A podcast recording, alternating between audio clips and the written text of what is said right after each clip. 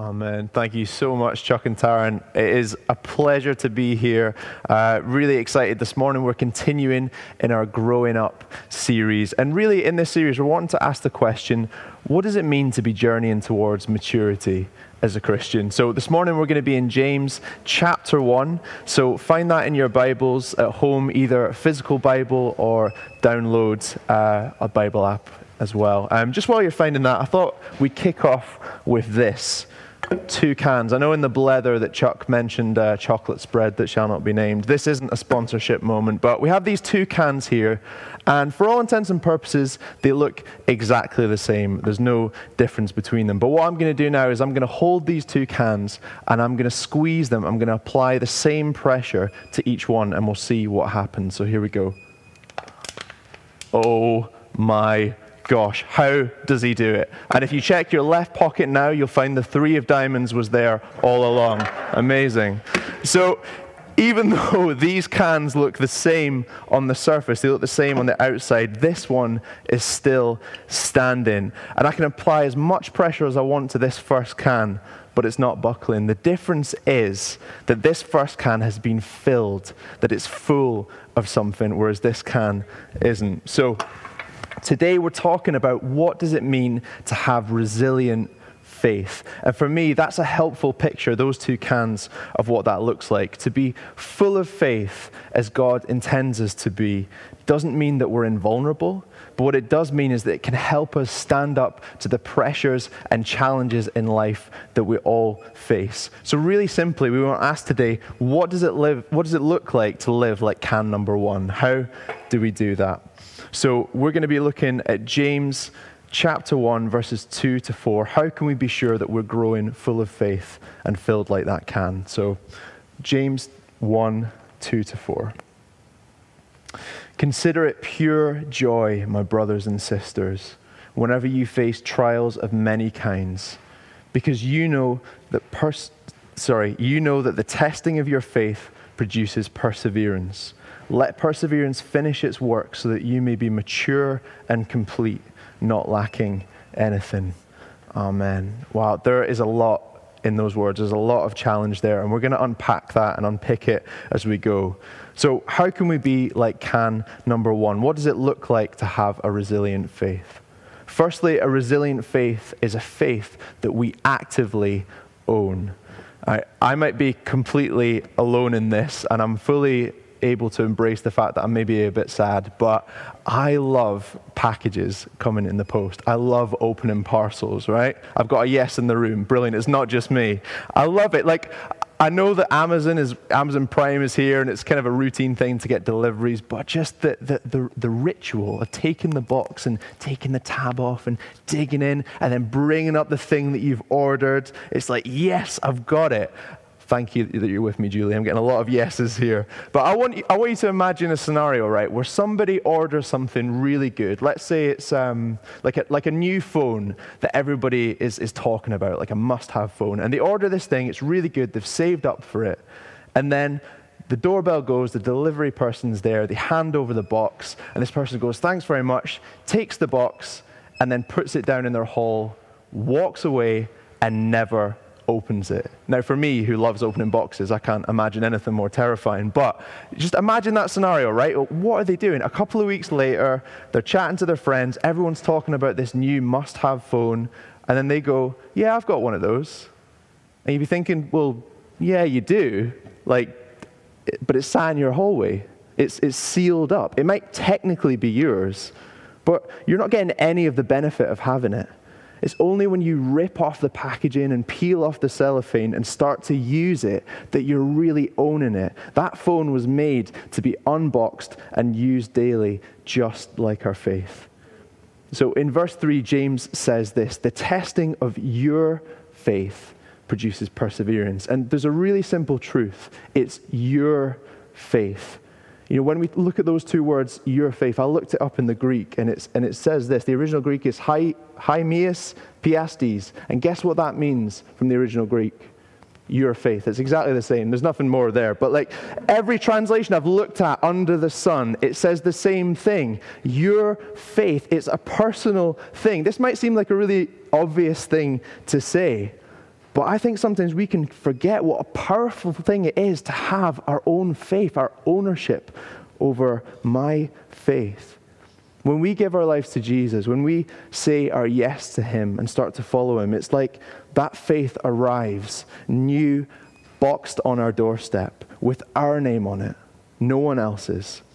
Like we know that it's so essential for us to grow our faith in the community of the church. As well as that, our walk with Jesus is not about the faith of those around us, our peers, parents, partners, or pastors. It's personal. It's your faith. It's my faith. We have been handed that box. And the sense I get from reading these verses today is that for James, having faith is about taking this active ownership of it. The first step in having a faith that is resilient is tearing off the packaging peeling off the cellophane and using it. And you might be thinking, well, what does that actually mean? Like, practically, how do I actively own my faith? Sounds good, but what am I supposed to do with that? One of the great things about James is that it's such a practical book. You know, he maps out so many different ways that our faith is lived out in normal everyday life. You know, our faith can be formed in the struggles that we go through. It's displayed in how willing we are to accept correction from others. It's revealed in the words that we use, how we help those around us in need, and how we rely on the Lord in prayer, how we look out for the spiritual well being of our brothers and sisters, our church family. You know, the list goes on. I'm not sure there's an area of life that wouldn't be posit- positively impacted by an active faith. It just reaches everything. And the picture here from James is this is what normal faith looks like it's owned and it's lived out. It's one that influences our actions and character. And as we're talking about what it means to have a faith that's resilient, we have to start here in this place and ask ourselves when it comes to my faith, is it active? Is it being used? I can think of so many people in our church family that just model this so well. You know, that these people where there's like this fusion between their love of Jesus and the faith that they have, and then that just outworks itself in their actions and in the way that they are. It's like this, this posture in every circumstance. I'm leaning in towards humility and encouragement, blessing others, meeting needs, and in prayer. I don't know about you, but I see challenge in there for me. You know, I, th- I think a great thing we can do if we identify these people is get around them. I know COVID's making that tricky, but in whatever way we can, get around them, get on a Zoom call, chat to these people, be like, do you know what? I see something in you that I want. You're modeling something that I want in my life. That's what we need to do. I don't want to be passive. I want to be active in owning my faith and let my love for Jesus be the driving force behind what I do. Because we could say, I said, I said my yes to Jesus, I gave my life to him, I have a faith. But is it sitting boxed up in the hall like the phone a little bit, waiting to be used? Or is there an active ownership with it in our lives? And right now, for some of us, we might feel just hearing James's words that, that we don't measure up, that maybe our faith isn't in the place that we want it to be. But this isn't guilt trip time. This is, this is an invitation to take active ownership, to discover or, or rediscover the beauty of having an active faith. This leads us to all the stuff that James talks about in this book that when we choose humility, it opens our eyes to, to see more than just ourselves when we choose to help other people, in that moment, we are being Jesus' hands and feet. When we rely on the Lord with prayer, we experience a strength that is supernatural and a foundation to build our lives on. This is good stuff that is available and open to all of us. It's not about making us feel bad. It's not about, oh, this is where you've missed the mark. It's saying, don't miss out. Don't miss out on what God has for you. Open the box. Let your faith come alive. It's deeply wonderful, deeply personal, and deeply messy sometimes when it's lived out, but it is your faith. What does owning it look like? Don't miss out. Take it out of the box. So, a resilient faith, it's one that we actively own, and it's also a faith that's been grown. Verse 2 says this Consider it pure joy when you face trials of many kinds. Now, pure joy, that's a big thing to say. Like, that goes way beyond always look on the bright side of life or every cloud has a silver lining. You know, consider it pure joy when you go through trials of many kinds. I'm trying to picture pure joy when you get a flat tire or when you fail a test at school, or when you have to ring the plumber because a pipe's burst in your house. It's just like pure joy. Are you serious? Like what? Like when, when is that our reaction? It's not the natural response in those moments. And even though th- those are stressful situations, they're mostly just inconvenient. But when we start to move into more serious trials and storms that we can face, like job loss, financial instability, isolation, health issues, or losing a loved one. And we hear the words, consider it pure joy. That's tough. I've got to be honest, reading those words felt hard because I was thinking, what are you trying to say, Lord?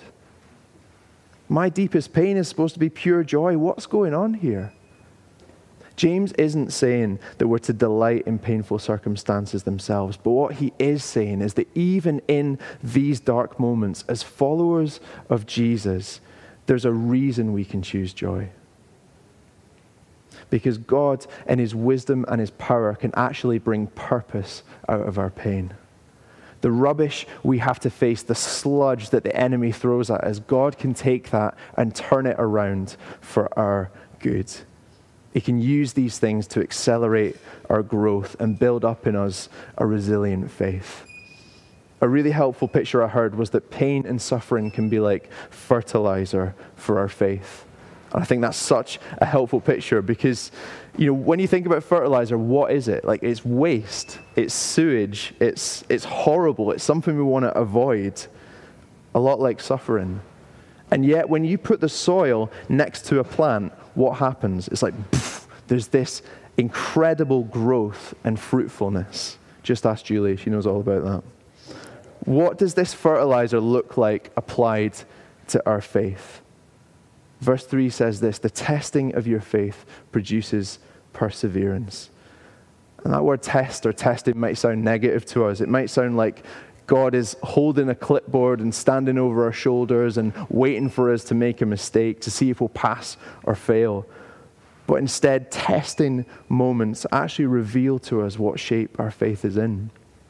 It's like if, you, if you're hanging a shelf in your house and then you, you, know, you secure it to the wall, you don't just go and get loads of heavy things and pile them on the shelf. Like you take, you maybe take your hand and just put a little bit of pressure on and just see, is there any give here? And if it feels okay, you put like a little bit more pressure on. You think, no, that's firm, that's in place, that's solid. It's not going anywhere.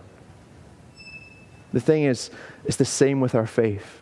If we're never under pressure, we'll never know what we have. We'll never know what shape our faith is in. And the message version puts it like this Under pressure, your faith life is forced into the open and shows its true colors.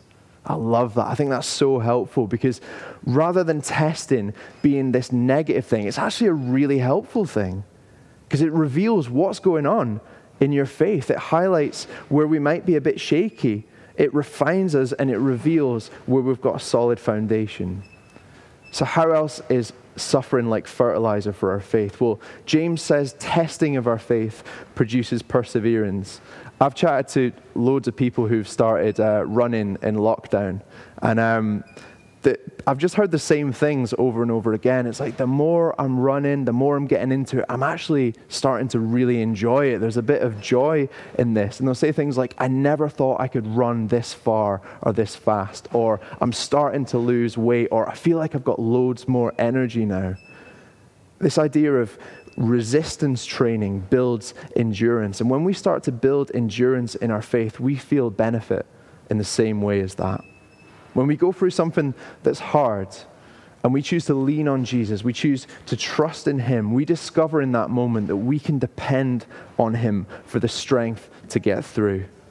And then next time something hard happens, we'll quickly go to that place again because we know by experience that He is who He says He is and He's not going to leave us. So we gain confidence, not in our own resilience we think we have or our own brilliance, but in the perfect faithfulness of Jesus in every situation. That's what resilient faith looks like. Knowing that and living it out. And so suffering acts like fertilizer for our faith because it tests it, it builds endurance, and then finally in verse 4 it says this Let perseverance finish its work in you so that you may be mature and complete, not lacking anything. All of this testing of our faith and increasing endurance and perseverance is building towards something wonderful. It's being mature and complete not lacking in anything. And, and this idea of completeness, not lacking in anything, is, is becoming more and more like God, imitating Him more in how we think and what we say and do. Jesus commands us in Matthew 5 48, Be perfect, therefore, as your heavenly Father is perfect. And I think this is the journey that God takes us on towards completeness. Um, I don't know if you've ever seen uh, a cocoon or chrysalis. I think is the, the proper term, but where a caterpillar, I'm just to keep saying cocoon because chrysalis is too confusing, but a caterpillar is building a cocoon, right? And uh, it's going to turn into a butterfly. It takes about two weeks where internally that process is happening. And then there's a moment where the butterfly has to emerge, right? And there's, there's a tiny little gap in the bottom of the cocoon. And it's, it's so small, and the butterfly has to like force its way through. It has to edge through millimeter by millimeter, painstakingly to get out. Now, you might walk by that and think, oh, what a shame, I'll help out, and, and just make that hole a little bit wider and think, oh, that's a nice thing to do. But actually, that would be the worst thing we could do because that butterfly's struggle to get through that small opening is so crucial because it forces fluid that's sitting in its body into the wings. And it's only when that fluid is forced to the right places that the wings can fully expand, they can strengthen, and they can work as they're supposed to. So if we were to, to help that butterfly in that moment and remove that obstacle, what would happen? It would fall out of the cocoon with underdeveloped wings that could never grow and it would never fly. Without that struggle, it would never fully become what it was created to be. To remove all obstacles, it might seem like the loving approach. But actually, it's because God loves us so much that He allows us to go through hard things sometimes because they will ultimately produce growth in our lives. And so, as we choose time and time again to trust in God and to rely on Him in difficulties, difficulties, and we let perseverance finish its work in us, the end result is He brings us to completeness, to a new level of wholeness. We're returning to the original blueprint He had in mind when He created each one of us. And this is a lifelong process of becoming whole. We're not going to see the fullest extent of it until we reach eternity. But right now, God wants to take each one of us on a journey where He can chip away the stuff that needs to go and build in the stuff that needs to be there, refining the gold in us, uncovering bit by bit by bit who He made us to be. None of this stuff is easy. And there's days when I ask why, Lord? Why are you letting me experience this painful situation? And that's okay to ask that question. The Lord understands that. But at the same time, I want to move from that, that question of, of why, Lord, but to what, Lord? What is it you're doing in this moment? What are you doing in me? What new thing are you bringing out of me to take me to that picture of completeness? We all know that we're going to face hard times. Jesus said, In this world, you will have trouble. We're all going to experience suffering. And you know what? If I'm going to experience suffering, I don't want to waste it. I want to hand that over to God and say, God, would you use this? What are you doing in me in this moment? What are you calling me to shed? What are the things that have been weighing me down, holding me back? What are the sinful patterns in my life that you're wanting to remove from me in this moment? And I think the Father just loves it when we do this, when we embrace this process and say yes to Him, when we trust Him, even though it's hard. And I believe in these moments He wants to say to us, I love you, son. I love you, daughter. I'm proud of you. I'm proud of the way that you keep going. I'm with you. I'm not going to leave you. See, I am doing a new thing in you. Isn't God good? Isn't, isn't He kind that even in our pain, that He would use what the enemy means for evil and He turns it for good? There's no shortcuts in our pain, no easy answers, but there's Jesus. His face is always towards us and meets us in our deepest pain. Because of who He is, He can bring us peace and joy. It's not an easy thing, but He is with us.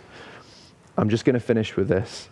Um, one of our amazing young people was sharing uh, this week in youth about some just tough things that she was going through, um, physical um, and mental health issues that she's had for a long period of time. And she was just being really open. She was speaking about the frustration of, God, I know that you can heal. I know that you could take this away from me, and, and, and yet I'm not seeing that. I'm not seeing this breakthrough. And then in the same breath, she started to talk about how she was choosing to worship him anyway and still believe in his goodness. And as we started praying at the end, she read out part of this psalm over us. No one told her to read a psalm, but she just started to do it. And I just believe that this might be a prophetic moment for some of us right now who are going through the mill. Maybe we can make this our prayer.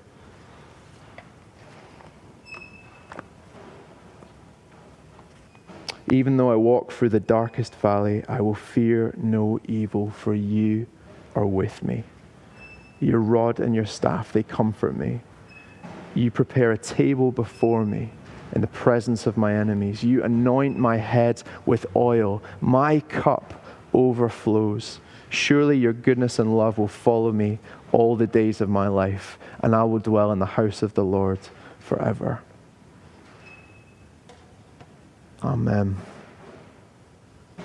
So, this resilient faith, this can number one, if you like, that we're going for. It's, it's made when we actively own our faith and when we're intentionally leaning in to growth in the middle of suffering.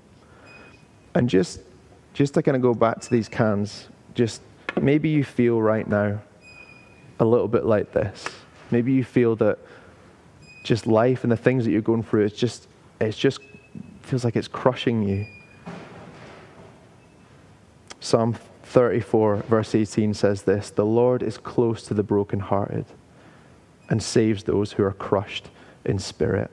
And we just want to take just a minute just, just to pray into this. Maybe this is you today. You're feeling like, Lord, how, how could you change this? How could you redeem this? You know, we follow a God who's in the business of fixing broken people.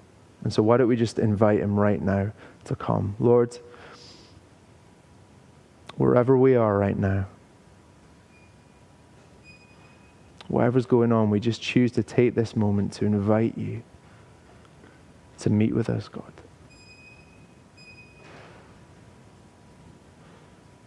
Lord, would you fill us with your love?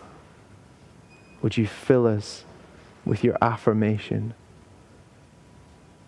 Would you pour in strength and resilience to us? right now.